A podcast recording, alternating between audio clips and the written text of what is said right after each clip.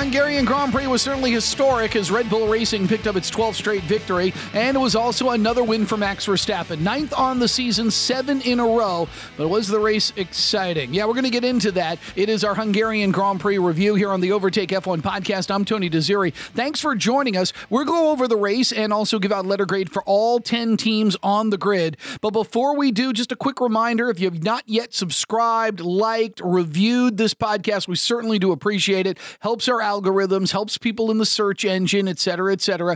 If you're brand new, we don't ask you to subscribe right away. Give us a few episodes. If you have a few episodes under your belt and like what we're doing, we, we just can't urge you enough to help us out. I know people say that on podcasts all the time, but it really, really does make a difference. All right, so I'm going to answer the question about the excitement of this race in really one sentence, and I thought the Hungarian Grand Prix was pretty boring.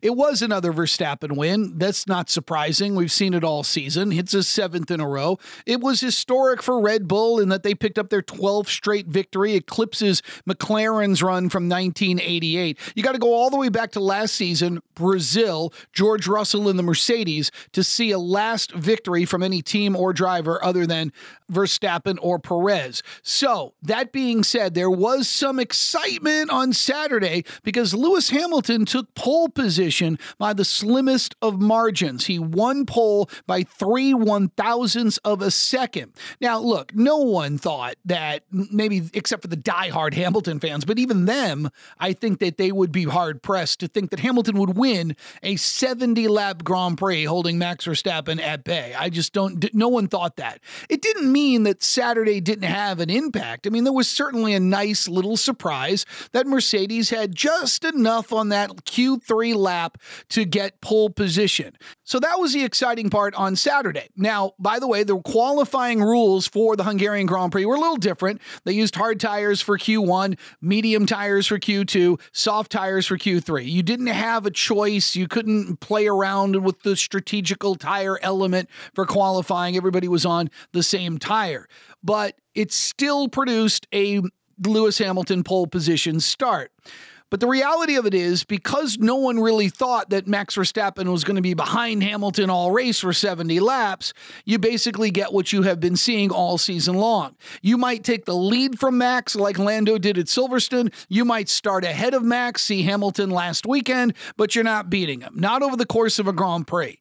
And the advantage that Hamilton had on the grid lasted until like lights out because he had a bad start. Verstappen on the inside going into turn one, under braking, takes the lead. That was all she wrote. But not only did Verstappen get by Hamilton, so did Oscar Piastri in the McLaren. And that was followed in turn two by Lando Norris. So Lewis goes down to fourth place in right after the first sector of the Grand Prix in lap one. Now, there was some more action in the back of the grid. Zhou Guanyu ran into Daniel Ricciardo, who hit Esteban Ocon, who then hit Pierre Gasly. Gasly has a puncture. He retires after one lap. A few laps later, Ocon comes in. He also retired. This is a double D N F for the team. Now, the Ferraris were behind Hamilton with Carlos Sainz starting on soft tires. Now, they're running separate strategies with Charles Leclerc. Sainz pits off of those tires on lap sixteen. He gets a set of hards. Leclerc is on the mediums. He stays in fifth place behind Hamilton. And then Lewis came in on lap seventeen, coming out in eighth place. Now, this is where I thought this was kind of the fun part of the Grand Prix. Oscar Piastri is riding in second. He's ahead of Norris. Norris comes in on lap eighteen. They want to pit because Hamilton Hamilton pits on lap seventeen. So they're not going to have Piastri pit. They're going to have Norris pit to sort of avoid the undercut by Hamilton. So they're going to keep Piastri in second place. Meanwhile, Ferrari sends Charles Leclerc to the box, and they have a nine second stop because they had a bad tire gun. By the way, if you think that would be the worst thing that happened to Leclerc on the day, yeah, you, wait, wait, just wait. We're, we're not even started yet. Nevertheless, he comes out in eleventh place. He is behind Lance Stroll. Piastri then comes in on lap nineteen of the race. He gets a good two second stop. That was well done. But here's the thing. It wasn't good enough to get ahead of Norris. As the two McLarens go wheel to wheel, Norris gets gets the edge. He undercuts his own teammate, and that works well for Lando Norris. All right, so meanwhile, back up front, you got Max Verstappen. He's cruising. He's got no trouble at all. He's way ahead. Sergio Perez, who had not pitted because he's on the hard tires, starting in eighth, trying to go a long first stint to try to take advantage of some pit stops. Verstappen comes in on lap twenty-three and was still able to get back out in first place. Now, Perez finally comes in. He goes on the mediums, and he comes out in seventh. But it was really the McLarens that were the star of the show on Sunday. They were really strong against Hamilton. Now, you could hear Lewis on the radio talking about how much they were ahead of him. And the only car that they needed to pay attention to, though, was Sergio Perez. Because while Verstappen had been the lead car and comfortably leading and winning races all season, Checo once again was playing the recovery drive. I mean, another bad qualifying effort forces Checo to have to make some overtakes, have to go on a different strategy, have to fight his way back up into a podium position. Checo's been re- running recovery races for a lot of this season. I mean, again, you have to start passing cars just to be in the podium conversation. In reality, Red Bull should have both of these cars ahead of the pack. But Checo's struggles have allowed for other teams, like McLaren now, like Fernando Alonso earlier this season, Lewis Hamilton, a couple of podiums, to have that converse, have that belief that there are some, there are two podium places to be had because Checo is fighting from the back, fighting from behind them, and a couple of times he'll catch him and get the podium, and sometimes he does not. But Checo did have the pace on Sunday around the Hungaroring. He got up to fifth place and just kept the pressure on Lewis Hamilton, trying to get that fourth position. Now, Lewis was doing a pretty good job of holding him back. Pretty good defense from Hamilton. So Checo went in for his second stop on lap forty-three. Piastri was also in the pits for his second stop, and they both come out in fifth and sixth place. And this is where Checo started to come through the field. He got by Piastri. He got by Hamilton. He trying to track down Lando Norris for second and does not do that. So at the end of the Grand Prix, seventy laps, no safety cars. It ends up being Verstappen, Norris with his second straight P two finish, and Checo. So that's how the Hungarian Grand Prix comes to an end. So the race overall wasn't really that thrilling. There were some overtakes behind Verstappen, and there was some interesting strategic calls, but it's not a memorable race. It's not a memorable Grand Prix. Unless, of course, you're a Lando Norris fan, McLaren fan. This is the second straight weekend that they've really shown some power. Again, this is going back to last uh, the beginning of the season where they were absolutely awful, but they kept hanging around until they could get some upgrades, and now it is really paying off.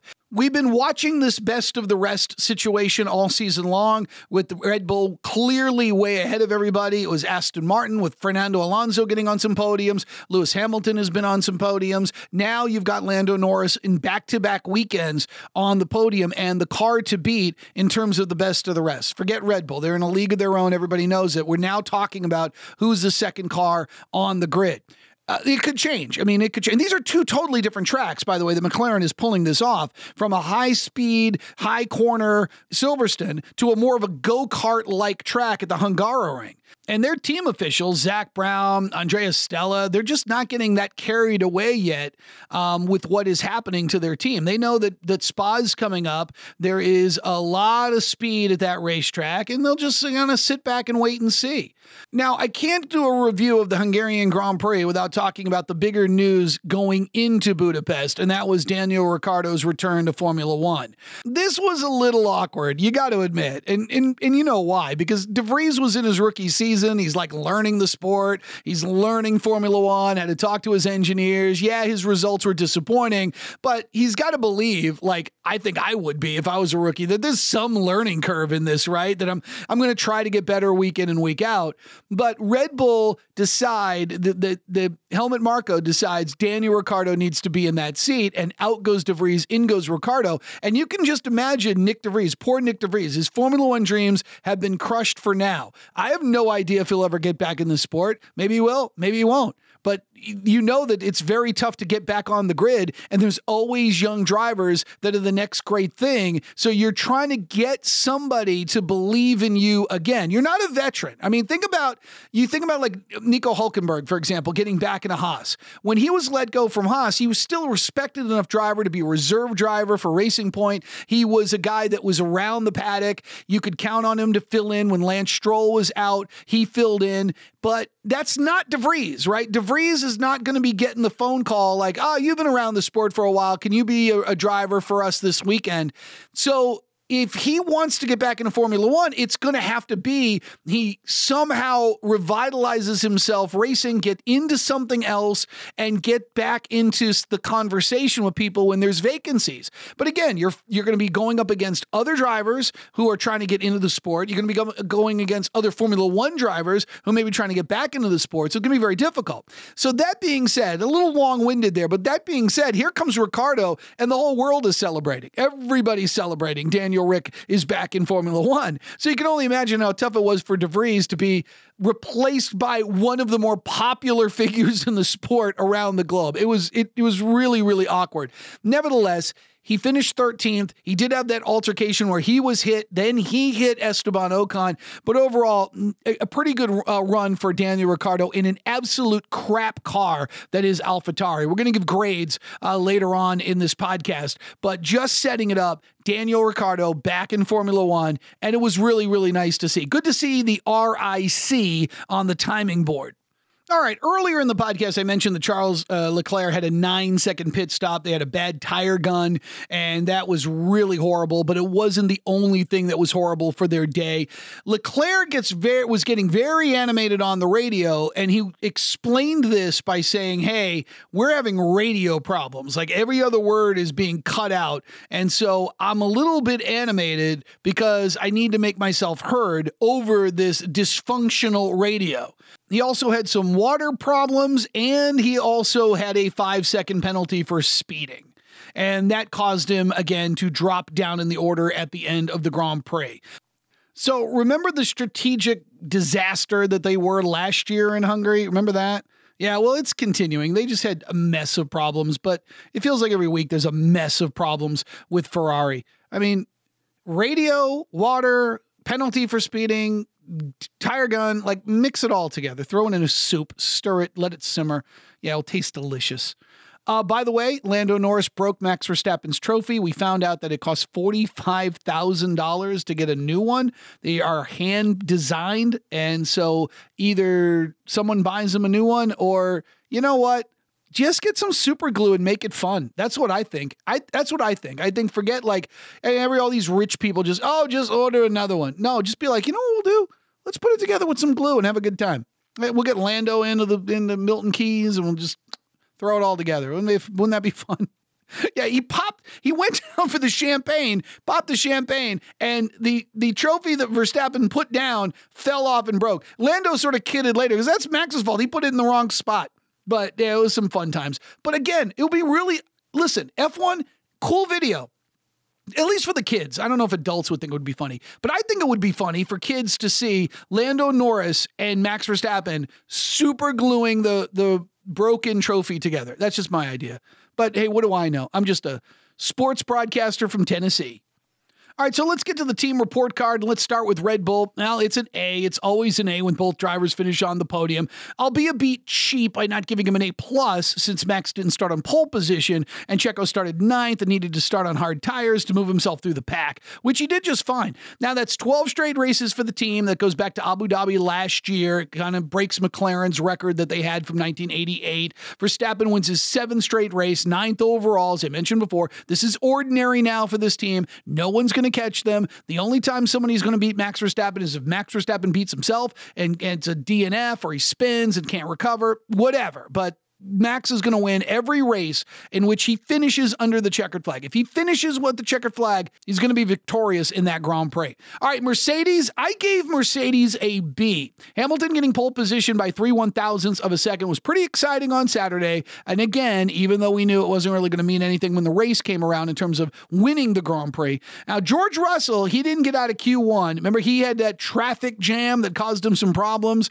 on his lap attempt, but he made up for it with a P six finish. Hamilton was able to get between McLaren, the McLarens, finishing fourth um, after his terrible start allowed both Oscar Piastri first and then Lando Norris second to get past him on lap one. He really didn't have any race pace to make it very interesting with the three ahead of him, and he stayed out a bit longer in hopes of a safety car. That never came. Sergio Perez finally got to him, and uh, so Hamilton finishing in fourth place is a pretty good result, but nevertheless, it wasn't really going to be any better than that. So both drivers said afterwards, yeah, we kind of finished exactly where we probably thought we would on this day. So that's good enough for me. They get a B. McLaren.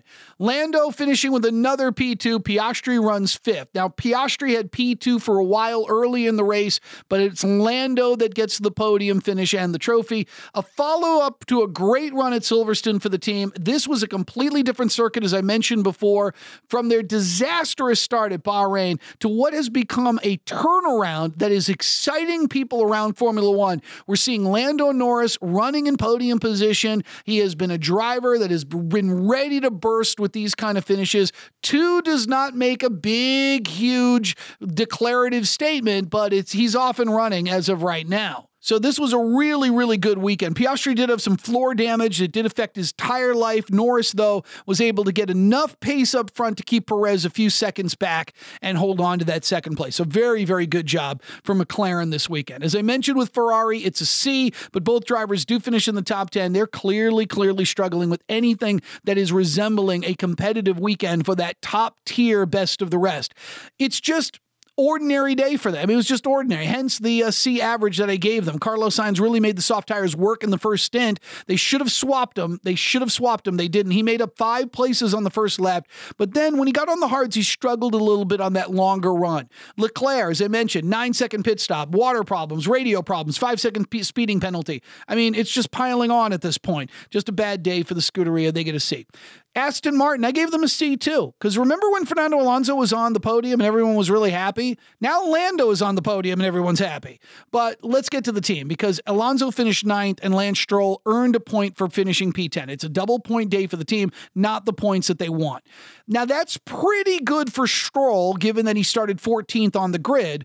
Alonso felt, though, afterwards a ninth place finish was the best that they were going to do. The team didn't really elaborate on what was wrong. They just know that they have uh, to figure it out, that they'll need to finish better than they are right now. They're trying to get back to what they were at the beginning of the season. And we'll see if they can do that in Spa coming up this weekend. Alfa Romeo, a D. Now, this was very perplexing because Valtteri Bottas and Zhou Guanyu started in the top ten. Now, again, they don't have a car that maybe would allow them to stay in the top ten, but maybe one of them could. Maybe one of them could get a point.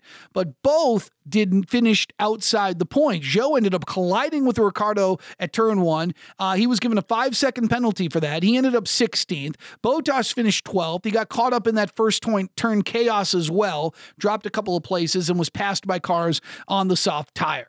AlphaTauri, I, I gave them a C. I mean, all eyes were on Daniel Ricciardo in his return to Formula One. He finished thirteenth, tagged by Zhou on the first turn that caused him to hit Esteban Ocon. He needed an early pit stop. Getting him out with some clean air really, really helped him out tremendously. He's coming back in a new car after a half a season away, so he was pretty with happy with all the good things that happened to him. But this car is yuck. It's a yuck car.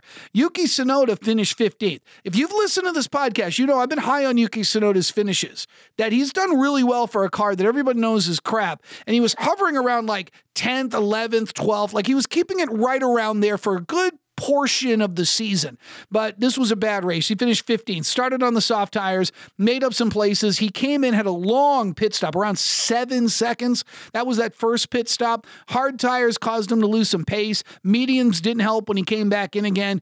Uh, however, the team was really excited about Daniel Ricciardo, so you can't really blame them, but they get a C. I gave it because Daniel Ricciardo finished thirteenth. Williams, a C plus. Um, Alex Albon finished eleventh, just one. I should give him a B. I'm going to change that. I'm going to give him a B minus because Albon finished eleventh. And the more I'm thinking about that, that's pretty good. Uh, one spot just outside the points, was pretty surprised by that finish. Now, hear me out on this, why? It's because Logan Sargent, he retired the car late. It was the penultimate lap. He spun out, and then they decided to retire the car. But he had a pretty good day going, too. Both drivers did acknowledge Hungary is not, the Hungaroring is not the track that is best suited for their car. But, but they had some decent runs. So I'm, I'm going to change that to a B minus. Albon has, is having a pretty good season for what he's driving. Uh, Haas, I gave him a D, and there's really nothing more to elaborate on because Nico Hulkenberg finished fourteenth and Kevin Magnussen ended up seventeenth. It was just a disappointing day. I don't even remember anything they did, to be honest with you. Like when I reviewed the race, I didn't see anything that they did. And then Alpine, I never, I really don't do this. Um, I think it's the first time I've done this with letter grades. I gave them no grade. I, I cannot blame either one of them for what happened. Both cars had to retire, second straight double D N F for the team, but it wasn't their fault. Zhou hit Ricardo, who hit Ocon, who hit his teammate, and that's it. That's nothing left after that. Gasly came in after the first lap with a rear puncture, and a couple laps later, Ocon came in and wrapped up their day. Is it me, or is there? Have they not been good since uh, Ryan Reynolds and his investment group bought the team? I, I, I'll have to double check. I think I was on vacation when that news broke, so I have to kind of see the statistics since that moment. But uh, double D N Fs, uh, yikes. Maybe Reynolds can and McElhaney and whatever they did at Wrexham could work for the Alpine Formula One team. All right, so that's going to do it for our Hungarian Grand Prix review. All right, we'll have a preview of Spa, one of my favorite tracks on the circuit. I love Spa. I know it's dangerous. I know, I know, but man, Puhan, Blanchimont, En Rouge, Kimmel Strait, I'm really looking forward to it. Sprint race weekend, too, so we'll have uh, things to watch for this upcoming weekend, and plus we'll have top five, bottom five from Hungary. That'll be in next uh, the next podcast later on this week. So again, give us a like, subscribe, share it with your friends, and if you'd like to reach me, you can on Twitter at Tony D Radio. You can email the show, Tony D Radio Show at yahoo dot com. I look forward to hearing from you guys. Uh, again, help us out. We really do appreciate it. Thanks for listening. I'm Tony Deziri. This is the Overtake F one Podcast.